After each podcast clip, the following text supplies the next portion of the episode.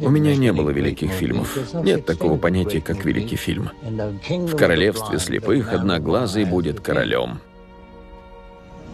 Нет артистов. Мы бизнесмены, торговцы. И искусства нет.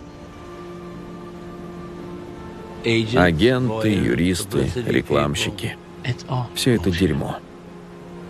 Деньги, деньги, деньги. Если думаешь, что важно что-то другое, то предстоит болезненное разочарование.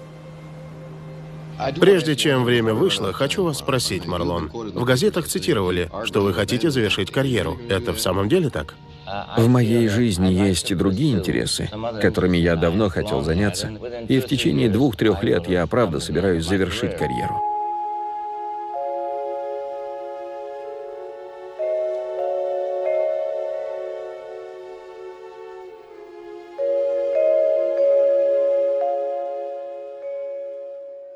Итак, доброе утро, добрый день.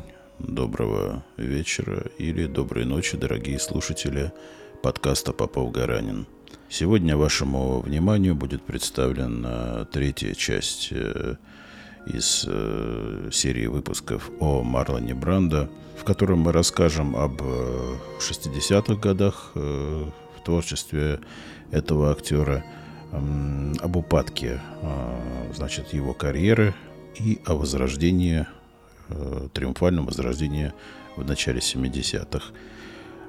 Также мы расскажем о его личной жизни, о второй и третьей жене Марлона Брандо. Также будет очень много информации о его гражданской позиции, потому что она очень ярко проявилась в эти годы. Добро пожаловать, мы всегда вам рады. А теперь мы начинаем.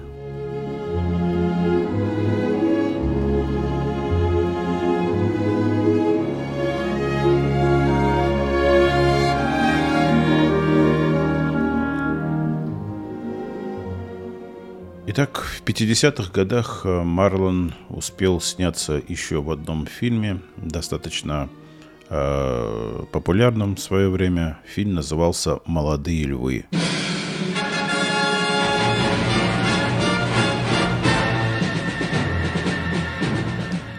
Марлон Брандо исполнил роль нацистского офицера Кристиана Дистала. Какой посыл был у этого фильма? Что офицер, значит, немецкой армии, он разочаровывается в своем правительстве и в том, что они делают. Ну и вокруг этого построена история этого персонажа. Вот, и еще 2 персонажа заглавных были в этом фильме, уже американцы. Фильм номинировался на «Оскар». У него было 3 номинации. Лучшая операторская работа, звук и лучший саундтрек. И очень примечательно, что фильм также номинировался на лучший фильм, пропагандирующий мировое взаимопонимание. Это на «Золотом глобусе». Но он тоже, по-моему, не взял его.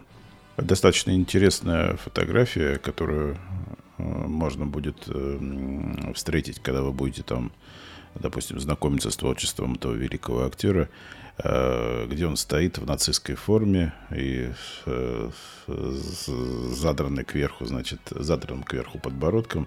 Очень красивая, интересная фотография. Вот. Ну, у кого-то она отторжение вызывает, но, значит, это все актерская игра. Брандо даже в такой форме смотрится, конечно, притягательно, скажем так. На то он и есть Марлон Брандо. Движемся дальше.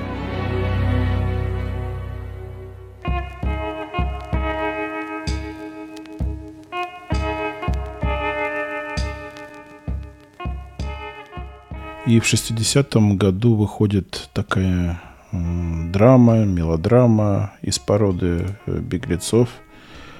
Значит, там в фильме речь идет о бродячем музыканте, который решил сменить образ жизни и покончить со злачными местами и ночными клубами.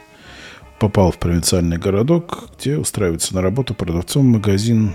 И между ним и женой хозяина магазина возникает симпатия. Но фильм имеет достаточно высокий рейтинг. Я знаю почему, потому что его снял Сидни Люмет. Это абсолютно культовый персонаж в Америке, да? Тех лет. Да. Сидни Люмет это очень. Я, кстати, сам всегда любил его фильмы. Люблю его фильмы. Вот, мне более поздняя работа нравится, но вот эта работа тоже очень достаточно хорошая. А ты знаешь, что на роль главного героя сначала хотели пригласить Элвиса Пресли? А потом уже... Ну, роль такая, знаешь, характерная. Элвис навряд ли справился бы, мне кажется. Да, ну, тогда, может быть, он еще не был таким Элвисом, которого потом узнали все. Вот, но еще интересный факт, что Анна Маньяни, ей очень нравился Марлон, но на съемочной площадке романа не состоялось. Он не нашел ее достаточно привлекательной. Вот так. Разбил сердце девушки. Я думаю, она первая женщина в Голливуде, которая говорила о Марлоне Брандо как о недоступном товарище. Кого ты пытаешься одурачить, кроме себя? Что это? Запястье? Оно как прутик. Я могу обхватить его двумя пальцами. Девочка, мужчина может сломать тебя, как хворостинку.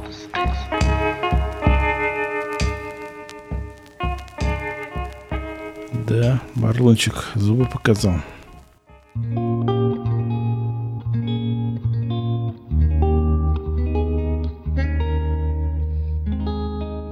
Женщины продолжают окружать нашего дорогого товарища Брандо.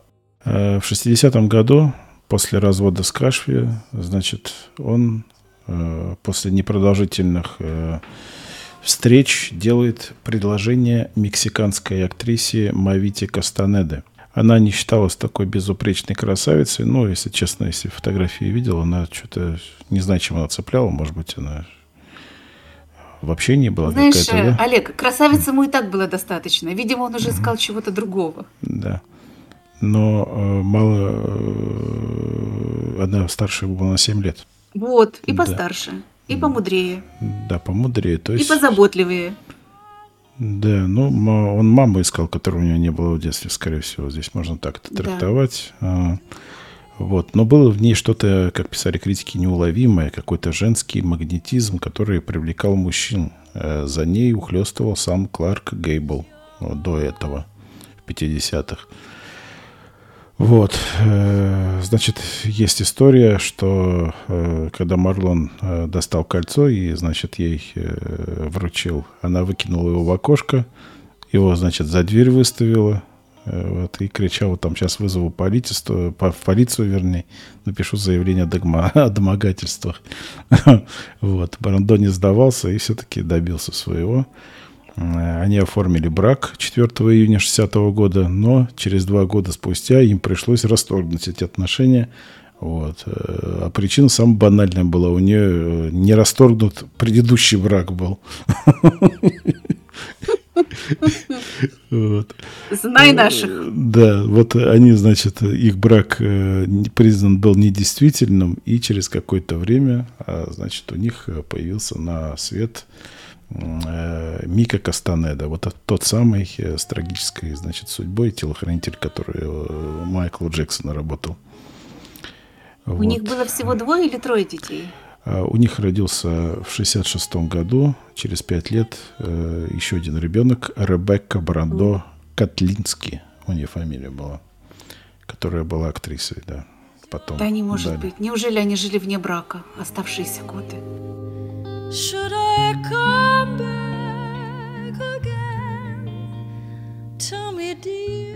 Ну и мы, значит, возвращаемся чуть-чуть назад. Это когда он был с Кастанеда.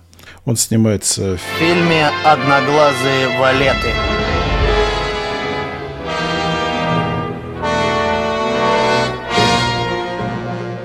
Это душещипательная история, как 2 друга грабят банк в Мексике. Но поскольку у них всего 1 лошадь, они вместе не могут уйти от погони. И... вместо того, чтобы как-то друг друга прикрывать, один убегает, а второй попадается.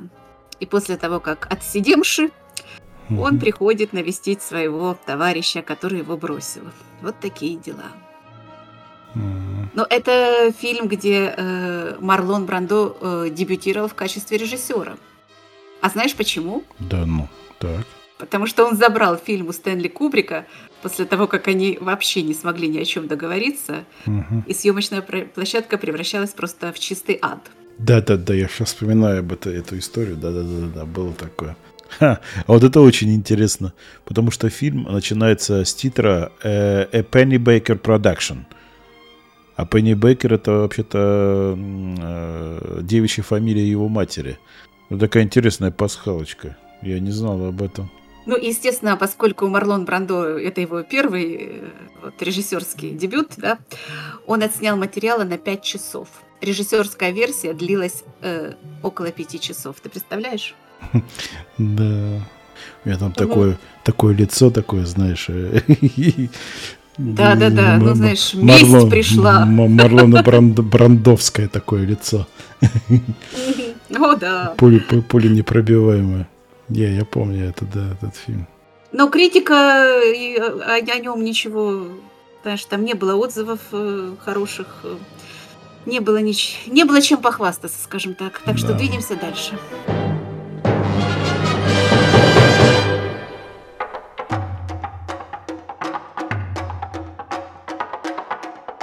«Мятеж на Баунти», 1962 год. Самое главное, сценарий переписывали 37 раз, потому что Марлону все не нравилось. Сценарий Марлона Брандо, можно сказать. Да. Ты знаешь, чтобы переписать сценарий 37 раз, это надо иметь некую стойкость, потому что я думаю, где-то это на 5-м разе я бы уже все бросила и ушла. Была бы я режиссером. Да, фильм своего успеха не повторил. Ну, было несколько экранизаций? Экранизаций этого фильма, да, этого романа. Вот, фильм, значит, полностью провалился. Хотя по итогам он там 6-е место занял в 1962 году, но он просто провалился. Вот. Рецензенты сетовали на то, что фильм затянут, он скучный, внушает скуку. Вот. На «Оскар» он номинировался, он только потому, что это просто как голливудская сага фильм снимался. Его сразу снимали на «Оскар», поэтому и номинировали, по сути. Вот. Ни одной он ни статуэтки не получил. Студия, значит, благополучие студии MGM Metro-Goldwyn-Mayer было подорвано. Против Брандо, значит, травлю в прессе развернули, что он разорил на 6 миллионов. Ну, не без причины. Действительно, из-за его истерик бюджет фильма разросся на $25 миллионов. И он себя вел там не самым морально... подобающим образом. Им нужно было кого-то винить, я для этого сгодился. Всем нужен мальчик для битья, в том числе и на студии. Нужен козел отпущения, кто-то подходящий. Я был логичным выбором. Отвратительное, бесконечное разнообразие лжи. Они могут бить тебя каждый день, а ты даже не сможешь им ответить. Я очень убедительно показывал свое равнодушие. Но я был чувствительным, и поэтому было больно. Да, ну что было? Что было во время съемок? В 1962 году, значит, съемочная группа заезжает на Таити в отель, значит, назывался отель Папьетте. Вот, в этом отеле работала некая Тарита Териипиа. Териипиа, как правильно произносится, подскажешь? Да. Мне кажется, терапия. Терапия. Как бы сказал Попов, она себя терепила. Терепила. Да, я именно так бы и пошутил. Вот. Где-то она там мыла посуду, и какой-то там уборщицей работала. Вот. Ее, значит, задействовали как статистку, как одной из низких статисток в фильме. Вот, а потом обратили на все-таки ее красоту, она была способна, и ее, значит, позвали на роль Маймити, То есть та роль, та девушка Бонда, скажем так. За исполнение этой роли молодая актриса была номинирована на премию «Золотой глобус» 1963 года. Ну, это вообще... Такое чувство, что занесли там за нее, да? Знаешь, ты на Таити моешь полы, и через год ты на «Золотой глобус» номинирована. Вдумайся в это вообще, конечно. Вот такой скачок в карьере. Да, благодаря чему? Лучше благодаря кому, а не чему. Благодаря кому? Да. Не спеть великого Марлона чему обзывать. Вот. То есть номинация «Лучшая женская роль второго плана».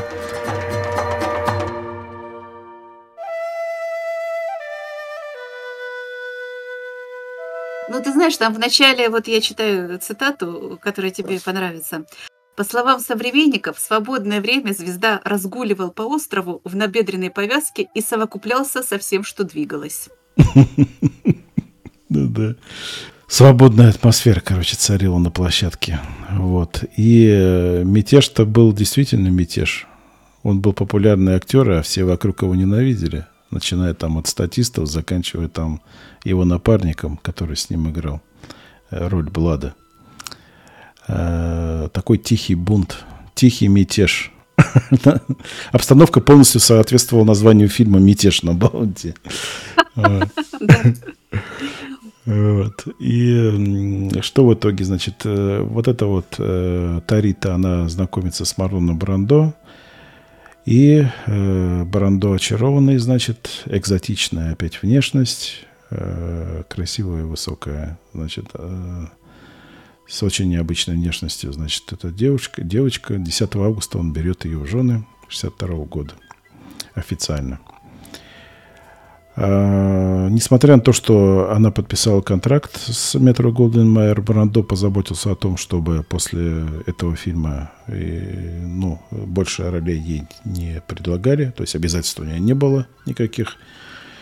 Вот. И 30 мая 1963 года у них родился сын, которого назвали Саймон Тейхату Брандо. Или Тейхату Брандо, боюсь ошибиться.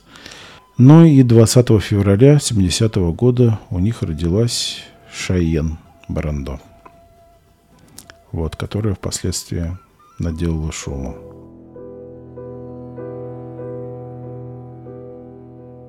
Вот, в детстве Марлон Брандо не разрешал ей и ее брату навещать его в США, запрещал настоящим образом. В 1976 году он заявил: я не позволю им уехать в Штаты. Как таитяне, они слишком доверчивы. Ритм жизни в Штатах их совершенно не подходит. Это их, погубит. В детстве эта Шайен обожала своего отца и хвасталась им, когда он там... Хвасталась в подростковом возрасте тем, что ее отец — это знаменитый актер. Вот. А уже в 90-м году в одном из интервью, когда она была моделью, заявила, что стала своего отца презирать за то, что он игнорировал ее, когда она была ребенком. Вот. Он приезжал на остров раз в год. Остров, который, кстати, он купил. С тобой забыли про это. Что тогда, когда он снимал «Мятеж на Баунти», после этих всех съемок он купил этот остров и затеял там дело своей жизни, скажем так. Одно из дел своей жизни, можем так сказать, да, куда, кстати, всю семью подключил, там же его сын занимался этим всем делом. Да, строительство да, гостиницы. Ко всему прочему, он там себе еще устроил такой легальный гарем. Ну да. Ну а почему нет, да? Он же Марлон, все дозволено. Вот. И, значит, она публично высказала, что ненавидит своего отца, и вот полила его грязью публично. Такая вот дочечка. А Шайен, значит, бросила школу среднюю, начала увлекаться наркотой, ЛСД, марихуана, транквилизаторы и так далее, так далее, так далее, вниз по наклонной. Вот. И Конечно, девочка была очень красивая, если ты видел фотографии. Особенно, да, но она была моделью. Да, ну я только что об этом сказал, что она начала карьеру модели. Девочка была очень красивая. И, значит, в 1989 году она попала в аварию, разбилась на джипе.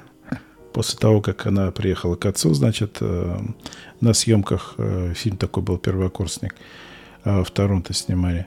И, значит, он ее не пустил на съемочную площадку. И она, значит, психанула и влетела там куда-то в этот в столб какой-то, да. У нее была сломана челюсть, рваная рана под глазом, оторванное ухо было. Вот. Марлон, значит, оплатил лечение в Лос-Анджелесе. Косметическую операцию ей делали. В принципе, как бы ее спасли, но то есть красоту было уже не вернуть. Фактически этот несчастный случай положил конец ее модельной карьере. А после этого, значит, у нее началась депрессия жуткая и первая попытка самоубийства. А в мае 1987-го она начала встречаться вот с тем самым Дролетом, Дагом Дролетом, который был застрелен, ее сводным братом.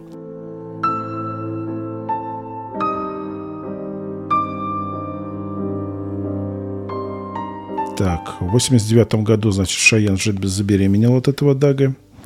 По просьбе Марлона Брандо пара переехала вот в тот самый особняк в США, где жил Марлон Брандо, на Малхолланд-драйв. Вот. Да, хотел как лучше. Да. В течение нескольких лет после смерти Дролета и суда над Кристианом, его сводным братом, психическое здоровье в это время Шайен было подорвано, оно неуклонно ухудшалось. Вот. Она, значит, неоднократно за этот период попадала в наркологическую реабилитацию, лежала в психиатрических больницах,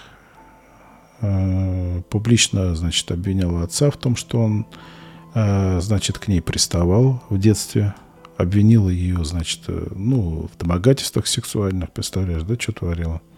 Какой кошмар. Да, Брандо это отрицал, в принципе, ну, ему выдвигались обвинения, но все это заглохло. А позже, значит, ей официально поставили диагноз шизофрении. Возможно, здесь, наверное, промысел у Брандо был. Ну, хотя не будем придумывать. В источниках этого, об этом не сказано ничего. Вот, ее, значит, изолировали от всех. Она лежала в больнице. Ее лишили родительских прав. Тот сын Туки Брандо, которого она родила. И 16 апреля 1995 года, значит, она, когда жила у своей матери, когда ее выписали из клиники, она там в этом их доме на Таити повесилась в итоге. То есть вторая попытка самоубийства. Ну, их, надо, попыток много было, но здесь ей никто не помешал. Кошмар. Кошмарная история, конечно. Шайен Брандо испытывает психические и физические трудности и не может прибыть сюда для дачи показаний. Шайен делает все, что может. Извините. Простите. Извините. И еще одна личная трагедия для актера Марлона Брандо. Его 25-летняя дочь Шейен покончила с собой в своем доме на Таити. До того, как повеситься, Шайен Брандо предпринимала и другие попытки самоубийства. Для Марлона Брандо Таити больше никогда не будет прежним. Ее похоронили, значит, вместе с ее вот этим застреленным возлюбленным там где-то в родительском склепе во Франции, это, по-моему. Вот такая трагическая история. То есть два ребенка и две трагических истории. Да? Еще один момент. И ни Кристиан, ни сам Брандо на похороны не попал. Да, да. То есть ее похоронили без участия отца и сводного брата. В принципе, из-за которого она и пострадала. Хотя сама вызвала эту ревность. Ну, разрушительные люди. Разрушительные тенденции у них были. Да, разрушительные тенденции.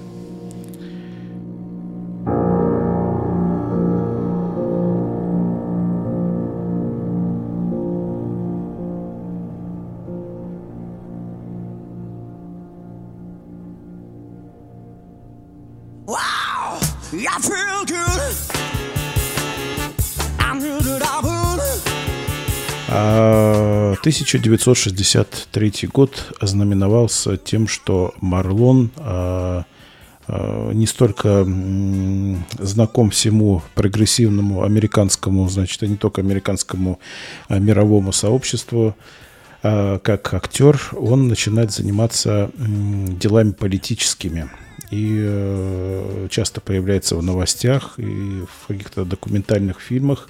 Он как-то правильно посол ЮНИСЕФ, да, это называется, когда ездит с... по миру с командировкой, или как это правильно назвать? Да, да. А вот как представитель ЮНИСЕФ, значит, едет в Бенгалию, так сказать, в гущу событий. Он видит, в каком бедственном положении находится чернокожее население. В то время в Голливуде это где-то было модно. Помнишь, Одри Хепберн тоже была послом? Ну, более того, в Голливуде, и это транслируется по телевидению, выходят такие...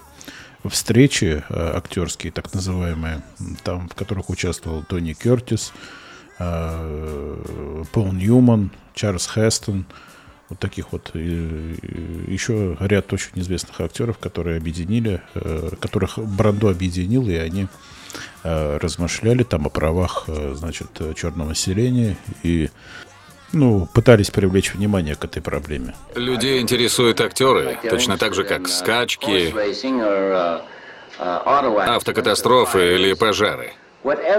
Быть может, то, что я скажу, цинично, но раз уж мы привлекаем внимание, нужно этим воспользоваться, чтобы заставить людей остановиться и задуматься. Справедливо ли то, что негры не имеют права голосовать? Должны ли они иметь приличное жилье? Должны ли иметь возможность отправить детей в хорошую больницу? Ну и дальше в марте 1963-го известные события в Америке, когда, значит, начинаются протесты чернокожего населения, когда они выходят на улицы с плакатами, и Марлон на одной сцене с Мартином Лютером Кингом плечом к плечу толкает речи, поддерживает... и всячески, значит, заступается. Вы осознанно выбирали эти роли? То есть роли в вашей карьере были сознательно подобраны согласно вашим политическим убеждениям? Да, думаю, да.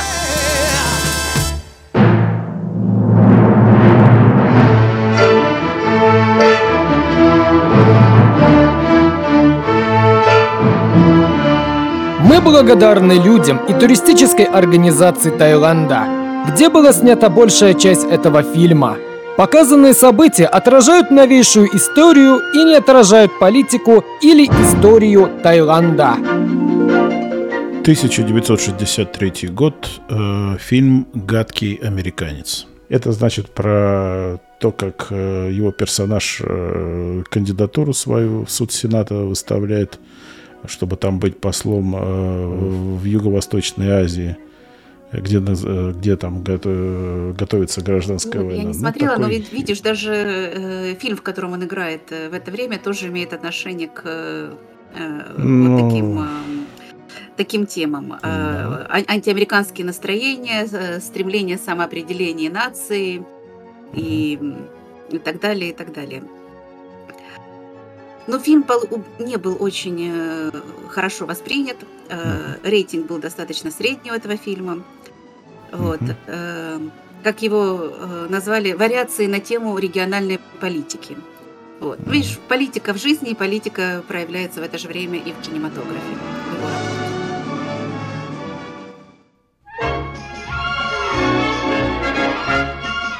Да, в 1964 году он опять надевает форму военного, но уже это комедийная роль. Bedtime Story, сказка на ночь в русской локализации. Сказка на ночь, да. Mm-hmm. Ну, это совсем другая история, потому что здесь военная форма, это нужна для обольщения женщин. Да, естественно. Я с этой... Для чего еще? Да, великолепная там Ширли Джонс такая актриса была в свое время. достаточно такая популярная в Америке тех годов. Это очень милый фильм, если кто не смотрел, история двух альфонсов, которые поспорили, кто из них лучше. Вот. Mm-hmm. И один, значит, работает в своей тематике, а другой представляется принцем. И, в общем, получает куда большие дивиденды от своей работы. Так что... Да, ну, кто хочет, может посмотреть. Я этот фильм смотрел тоже очень давно, больше 20 лет назад. Я урывками помню. Ну, особого впечатления он на меня не произвел, скажем так. И оттуда не вынес каких-то важных деталей для отношений с дамами? Ну, я не по Брандо, не по системе Брандо учился в то время. У меня была своя система. Фильм был достаточно популярным, потому что любят такие истории. Вот как его охарактеризовал один критик. Быть с другой – это по-французски, а быть застуканным с другой – это по-американски. Да.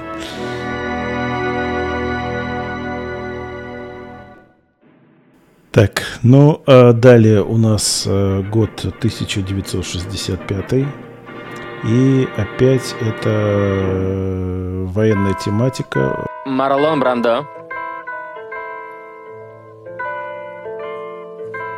и Юл Бринер в фильме «Маритури». Да, Вторая мировая война. Агент британской разведки, кодовое имя Маритури, под видом нацистского офицера направлен на немецкий корабль. И вот там происходит саботаж. Но фильм не получил особенной популярности. Да, и я, признаюсь честно, он мимо моего внимания вообще прошел. Я не смотрел его. И это картина черно-белая, да? Ну вот, кстати, в этом фильме есть одна знаменитая фраза. «Маритури. Идущие на смерть приветствуют тебя. Приветствие Цезаря гладиаторами Древнего Рима».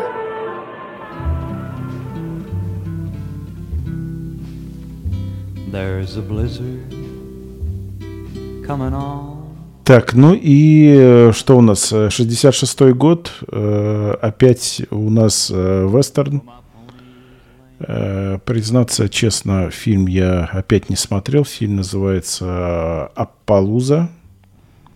Ну, в общем-то, ты правильно сделал, что не смотрел его, потому что сюжет не очень заманчивый, как Мэтт разыскивает своего коня, украденного мексиканским бандитом.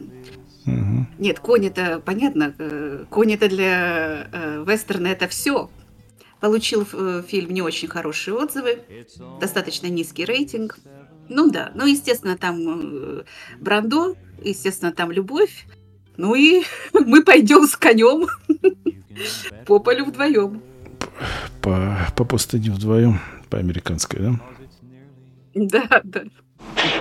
Что скажешь? Договорились, Гринго? Давай так, Медина. Забирай коня. Я его тебе отправлю.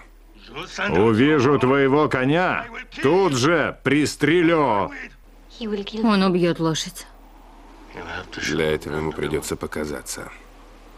Конь твой, Медина. Но!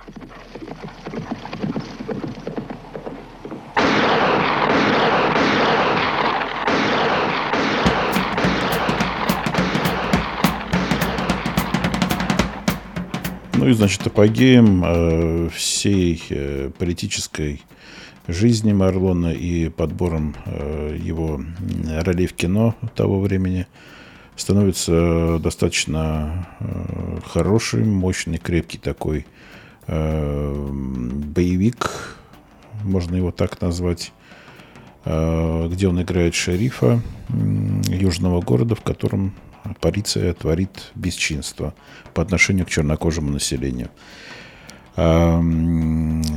Фильм снял легендарный, опять же, Артур Пен, человек, который снял «Бонни и Клайд», «Маленький большой человек», потрясающий режиссер. Ну, Марлон во всей красе в этом фильме предстал. Он опять играет с такой отдачей, чего стоит только там, это одна из финальных сцен, где его компания его сослуживцев избивает его, там он весь в крови, он там падает со стола. Ну, очень такая внушительная сцена. По тем временам хорошо снята. Да, та сцена, о которой ты говоришь, очень интересная. Это, кстати, была идея Брандо, а не режиссера, чтобы замедлить съемку во время этой драки, чтобы она выглядела более внушительно, и немножко замедлили съемку. Фильм критики разнесли, назвали это, как это было в одном источнике, душевным садомазохизмом, что ли, как-то так это назвали. Какая-то такая рецензия была. То есть не оценили, короче, погружение и работу Брандо. Но я советую фильм посмотреть. Он достаточно интересный, хотя бы он в эпохе. Он смотрится очень хорошо, и на качественную пленку снят, и в формате 21:9 кинематографично. Ну, очень хорошее кино, мне нравится. Я его смотрел раз-два, по-моему, даже. Но сегодня я хочу, чтобы вы знали, что мы, как народ, попадем в землю обетованную. Та самая речь, где он сказал: «Я поднимался на гору и видел землю обетованную». И сегодня я счастлив, ни за что не переживаю и никого не боюсь. Не знаю, попаду ли туда с вами я, но сегодня я не боюсь. Боже, я еще помню это. Господи, такой кошмар. Он знал, что его убьют. Марлон Брандо, мерзкий любитель нигеров. Вы задумывались о том, что сами можете пострадать?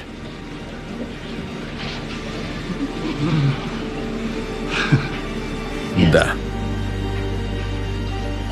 Я выступаю не за черных. Я выступаю за всех людей. Все люди созданы равными. Это жизнь и смерть, как они есть. Мы говорим о человеческих отношениях, говорим о человеческих правах, расовом вопросе. Поэтому мне это важно.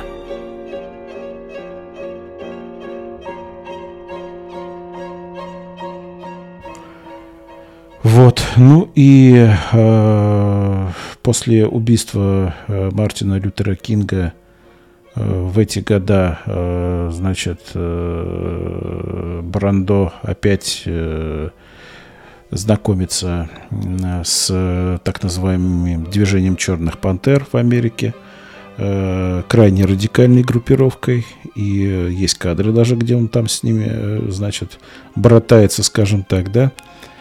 Ну и возобладало, значит, у Брандо чувство самосохранения, и все-таки он понял, что это ребята радикальные, и все, и отошел от этой группы, и вообще, по-моему, завязал со всей этой тематикой. Знаешь, я думаю, все просто. Дело даже не в чувстве самосохранения, дело в том, что он много зарабатывал, я думаю, что с него просто тянули деньги. Ну да.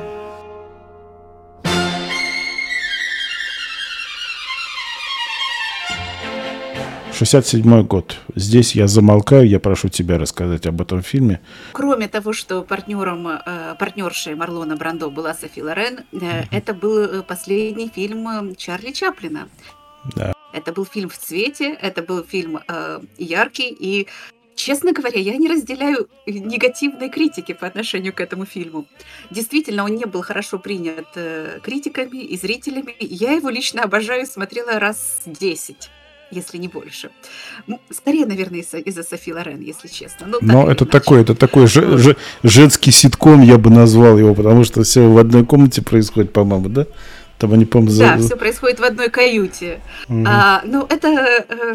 на самом деле, обожаю этот фильм. Если кто не смотрел, и вот как Олег сейчас сказал, если вы женщина, и вы не смотрели этот фильм, вперед!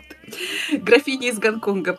Мне кажется, очень завлекательный сюжет, и все вот эти вот фишки, которые там напридуманы, видимо, придумывал Чарли Чаплин, они, в общем-то, очень смешные. Проблема в том, что, опять же, как...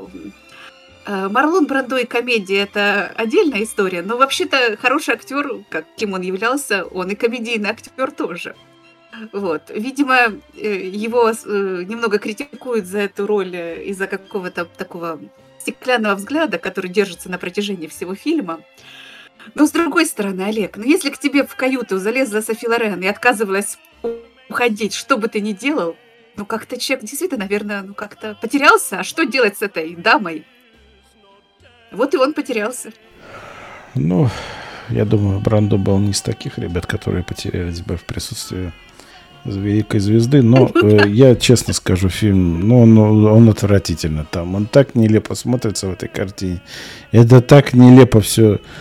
Я не знаю, куда смотрел это. По-моему, и Чаплин там и не участвовал в этом фильме. Такое впечатление.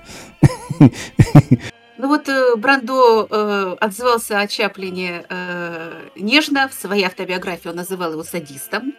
Угу. Это вот Чаплин звонит, чтобы сказать, что он с этим не согласен. Угу. Вот. А Чаплин, в свою очередь, утверждал, что работать с Брандо невыносимо. Так что два гения друг друга как-то не поняли. Обменялись любезностями, да? Ну да.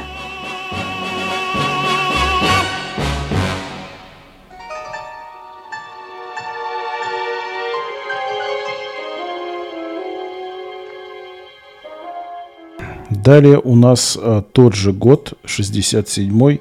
И вот здесь я тебе скажу, если ты не смотрел этот фильм, сегодня же или завтра не тяни с этим, посмотри. Это «Блики в золотом глазу». Reflection in a Golden Eye. Правильно я произношу? Да. Это потрясающее да, кино. Все верно, все это очень сильная психологическая драма. Сильная, она не по годам сильная снята. В то время уже снимали, так и, по-моему, Николсон даже в какой-то работе играл. Я сейчас не вспомню режиссера, у него тоже хорошая роль была в этом же стиле. Но здесь, как всегда, здесь фрейдистская тема, опять гомосексуальность главного героя как бы присутствует, и жена над этим надсмехается. Ну, играет великолепная, неподражаемая Элизабет Тейлор. Она играет такую стерву, значит, прожженную стерву, такую садистку моральную. И, значит, с нежной душой и с железной внешностью и с нежной душой Марлон Брандо играет военного, который там находится на каком-то большом посту. Да, ну, ты знаешь, парочку интересных фактов. Во-первых, очень большой гонорар Марлон получил за этот фильм, 750 тысяч $750,000. Отработал, сразу говорю. И 10% от прибыли, 10%. Это очень много. Так что его уже очень-очень ценили в то время.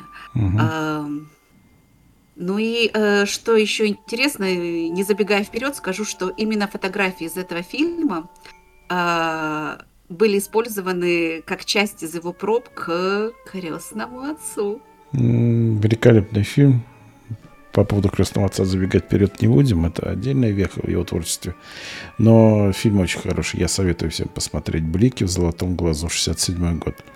Отличная картина. Известная сцена, где он там перед зеркалом стоит, репетирует речь свою. Очень сильная. И у Элизабет Тейлор отличная роль. Вот оба сошлись, они здесь. Советую всем.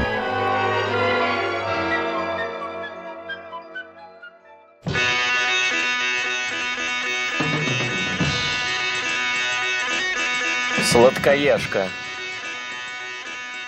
Позорнейшая работа Марлона Брандо. Позорнейшая. Называется «Кэнди» 1968 года. Можешь что-нибудь рассказать про этот фильм? Наивная блондинка, которая пытается познать окружающий мир. Ну вот познать, вот всеми фибрами души, тела, вот познать. И достаточно часто в ее жизни появляются мужчины, разные мужчины. И вот один из них – это индийский гуру, которого играет наш герой Марлон Брандо. Вот так. Короче, фильм не стоит нашего даже обсуждения. Поехали дальше. Марлон Брандо. Ричард Бун.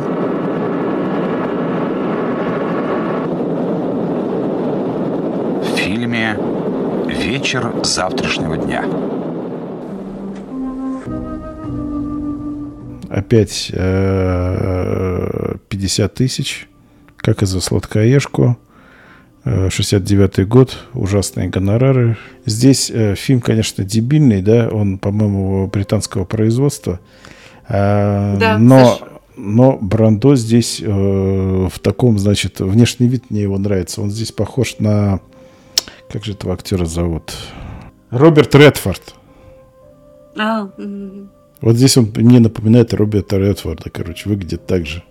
Такой же блондинчик, с такой же прической, совершенно несвойственным чертам это лица Брандо. Ну, короче, фильм идиотский, но, так сказать, ради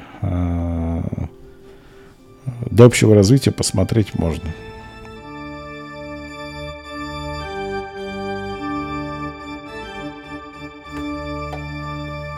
Ну и постепенно 60-е годы подходят к концу, и еще два фильма в карьере Брандо были, вернее, в упаднические времена его карьеры. Два фильма. Первый — это «Кеймада», 69-й год. В этом фильме самое примечательное из этого фильма — это то, что музыку к нему написал Эннио Морриконе. Это, наверное, самое примечательное. Фильм слабый, это сценарная линия продолжает сценарную линию фильма «Гадкий американец», 19 век, Португалия, монополия, сахарный тростник. Ну, скучный, неинтересный фильм. Брандо, кстати, получает достаточно большие деньги за этот фильм, итало-французского производства работа. Но особого внимания она не стоит.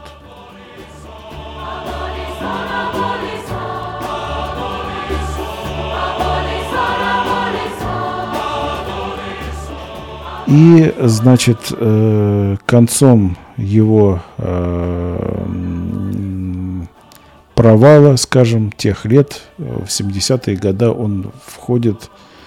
Денег у него нету, его вымотал совершенно кредиторы, его вымотали, значит, в Голливуде все, он огромные бабки должен. Не забывай, что он содержит остров на Таити, который он выкупил еще в начале 60-х.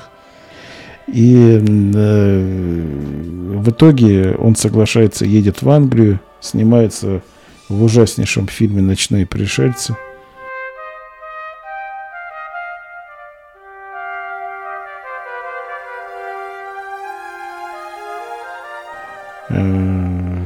Очень слабейший фильм, я его смотрел.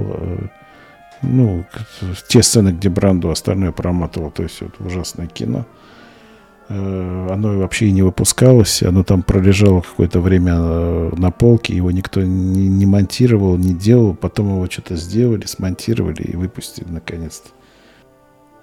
Главный герой завязывает отношения с гувернанткой. Угу. Правда, в его случае это была не совсем гувернантка, но где-то все-таки. Хотя, если брать Марлона, там, наверное, все случаи уже можно. Все варианты, все случаи, все. Проработано. Хочу отметить Стефани Бичем, достаточно популярная в Америке актриса. Очень красивая женщина. Чем-то напоминает мне эту Ким Бейсингер. Ну и очень хорошая, такая адаптированная под классику музыка для этого фильма написана композитором Джерри Филдингом. Очень с удовольствием послушал саундтрек к этому фильму. И всем советую.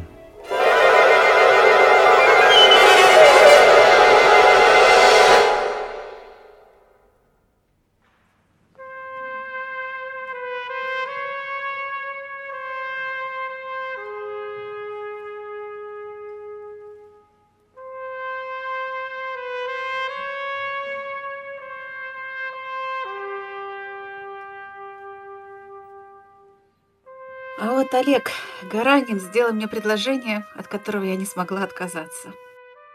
Он мне предложил рассказать о крестном отце.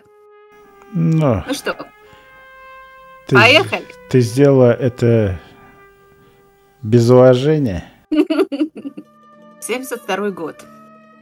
Намечается серьезная экранизация романа Марио Пьюза «Крестный отец». И вот Фрэнсис Коппола, как он по-русски? Коппола? По-английски Коппола, да? Фрэнсис Форд Коппола у нас произносит. Коппола. Ну, правильно. Видит в исполнителе роли Вито Корлеоне, естественно, нашего героя Марлона Брандо. Но есть маленькое препятствие. Его не видят в упор, и более того, его не хотят в упор видеть. Те, кто этот фильм продюсирует, то есть студия Paramount. Угу. Но Фрэнсис Коппола-то человек с воображением, и он как-то ходит, пытается пробить кандидатуру Брандо, на что ему объясняет, что этот мерзавец сорвал столько съемок и потратил столько чужих денег, что и вблизи его не будет около этой студии, и только через их труп, а их там много, поэтому все они не умрут, поэтому не будет там никогда Марлона Брандо в главной роли, и более того, его не будет ни в какой роли. Но наш друг Коппола все-таки ходит, и наконец-то дошел он до такого вот компромисса. Представители студии Paramount разрешили Брандо участвовать в этом проекте, но только если он соглашается на самый минимальный гонорар $50,000. Это после 750, которые он получал за фильмы куда ниже уровнем. Нет, но мы только что обсудили, что у него достаточно бедный период был, и поэтому ему не привыкать. Он годом позднее снимается в «Ночных пришельцах» за $50,000. Да, кстати, очень, очень правильно заметил, да. Значит, ему предложили $50,000. Он должен был оплатить любые расходы студии, которые связаны с его характером. То есть, если он срывает съемки, он будет это оплачивать сам из своего кармана. И последнее было самым таким унизительным. Его заставили сделать кинопробы. Ну вот представляете, ребят, если сейчас Машкова, кто-то скажет, вот не уверен я, вот подходишь ты мне или нет, вот сделай кинопробу. Хотя уверена, что Машков как профессионал совершенно не обиделся бы, но, видимо, для Брандо это было, видимо, не очень приятно. Но он об этом и не узнал, потому что умный и хитрый Фрэнсис Коппола обыграл это совсем по-другому. Он приехал к Брандо под предлогом, что ему нужно проверить новое оборудование. И говорит, вот давай, в общем, попробуем, а я пока попробую это оборудование вот на тебе, вот как оно снимает, а ты мне что-то тут покажи. А все-таки талантливый человек, он талантлив всегда. И Марлон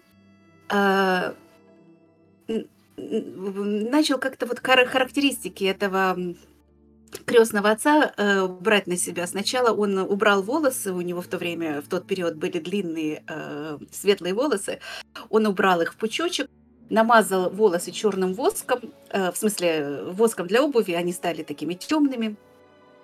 Потом он взял бумагу и засунул ее себе за щеки. Он чувствовал, что вот лицо должно быть такое, подобно бульдогу какое-то лицо. И самый интересный момент, он вспомнил по книге, что у этого персонажа было ранение в горло. И он понимает, что он не может говорить просто звонко, что он должен хрипеть из-за этого ранения. И он начинает вот таким хрипом. Он даже толком не разговаривал, он просто вот так и что-то там отыгрывал и так вот хрипел. И ему в этот момент позвонили, Марлон поднял телефон и вот таким же хрипом что-то прохрипел и положил трубку. В общем, проба была сделана, и Фрэнсис Коппола отнес ее на студию Paramount. И опять же, все были против. Него видят, Марлон, нет, только не он. Дальше смотрят, и вдруг видят, что да, это он! И они просто говорят, так это ж гениально! В общем, забыли все и приняли его на главную роль. Знал ли ты, Олег, что в этом фильме действительно снимались главы мафиозных кланов Нью-Йорка. Ну да, я как бы не один фильм посмотрел. Фильм о фильме. И много читал о съемках в свое время. В студенческое время я это очень нравился. Мне эта работа. Я смотрел его несколько раз. Знаю, да, в сцене свадьбы дочери, самой начальной, там очень много в кадре этих таких персонажей. Ну и Форд Коппола тоже итальянец. Сама понимаешь, там итальянская группировка, тем более 70-е годы. Мафия в расцвете, как говорится, в США. То есть вы хотите сказать, что он работал по их заказу? Вполне возможно. Ну, многие присосались. Но это же Пьюзо, это любимый писатель мафиозный тех времен. Да, да. Да, в этой сцене действительно снимались правильные люди. Это как гимн своей страны спеть для них. Ну да. Чего не знал Марлон, или знал, но не придал этому никакого значения, потому что, как он потом рассказывает, он закружил в каком-то диком танце одну даму и что-то чуть ли ее не подбросил вверх во время съемок. А потом ему объяснили, что вот дама это... Вот та дама, которую трогать не надо. Что дама это очень серьезного человека дочь. Поэтому потом он был более аккуратен с дамами. Кроме этой смешной зарплаты, Марлону должны были выплатить проценты от проката. Но поскольку в то время у него действительно был напряг с деньгами, он попросил выкупить свои проценты у студии Paramount, на что они радостно согласились и заплатили ему аж $100,000. Ой, ребята, $100,000! Мы сидим и думаем, какие деньги! А тогда это были еще большие деньги. Но, как мы потом узнаем, это стоило ему 11 миллионов. Если бы он не выкупил свои проценты, он бы получил за эту картину 11 миллионов.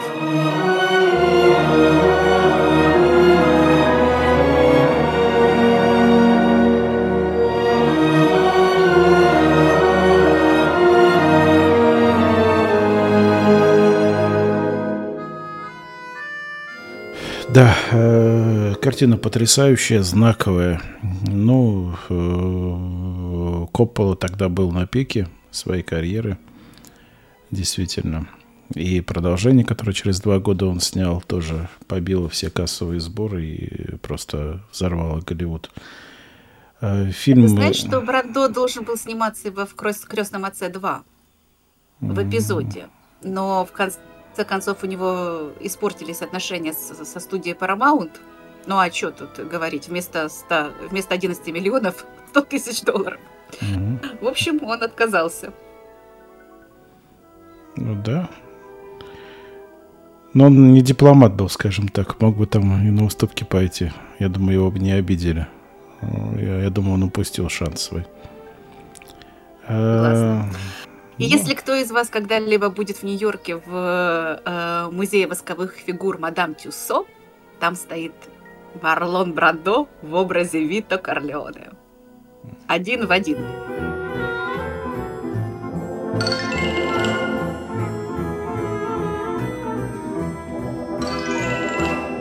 А, 72-й год ознаменовался другим известным фильмом, но я думаю, надо следует сейчас рассказать о том, что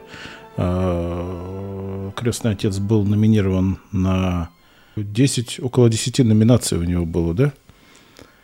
Фильм Ты имеешь в виду на Оскара? Да, на Оскара. Да. Фильм... А выиграл 1, 2, 3. 3. Выиграл 3. Выиграла, значит, 3 номинации. И это номинация за лучшую мужскую роль. Вот, но... Да. Значит, выиграл лучший продюсер, лучший адаптированный сценарий по книге Фрэнсису Копполу. И, естественно, лучший актер Марлон Брандо. Ну, кроме того, фильм получил очень много других наград. Тут целый список. Он считается чуть ли не на 2-м месте, как лучший американский фильм. Хотя, скорее всего, дослуживает 1-го. А на 1-м, скорее всего, «Гражданин Кейн», да, который никто до конца досмотреть не может. Вполне возможно, да.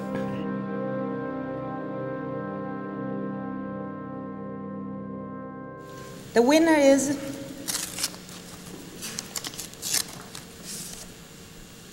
Marlon Brando in The Godfather. Accepting the award for Marlon Brando and The Godfather, Miss Sacheen Littlefeather.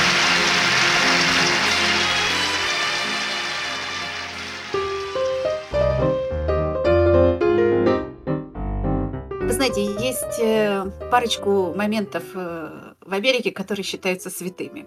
Вот, например, естественно, это американская демократия. То есть ее может не быть, но вы всегда должны свято верить в то, что она есть. И Оскар, премия Оскар, это один из таких моментов. Ну вот как бы вот свято и все. Потому что это же не просто премия, это все-таки политическая премия тоже.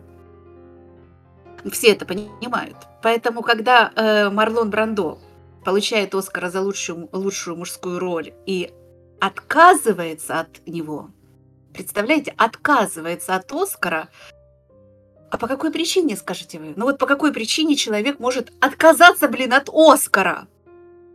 А потому что, считает Марлон Брандо, Голливуд как-то неправильно показывает американских индейцев. Hello, my name is Sacheen Littlefeather. I'm Apache, and I'm president of the National Native American Affirmative Image Committee. I'm representing Marlon Brando this evening. Excuse me.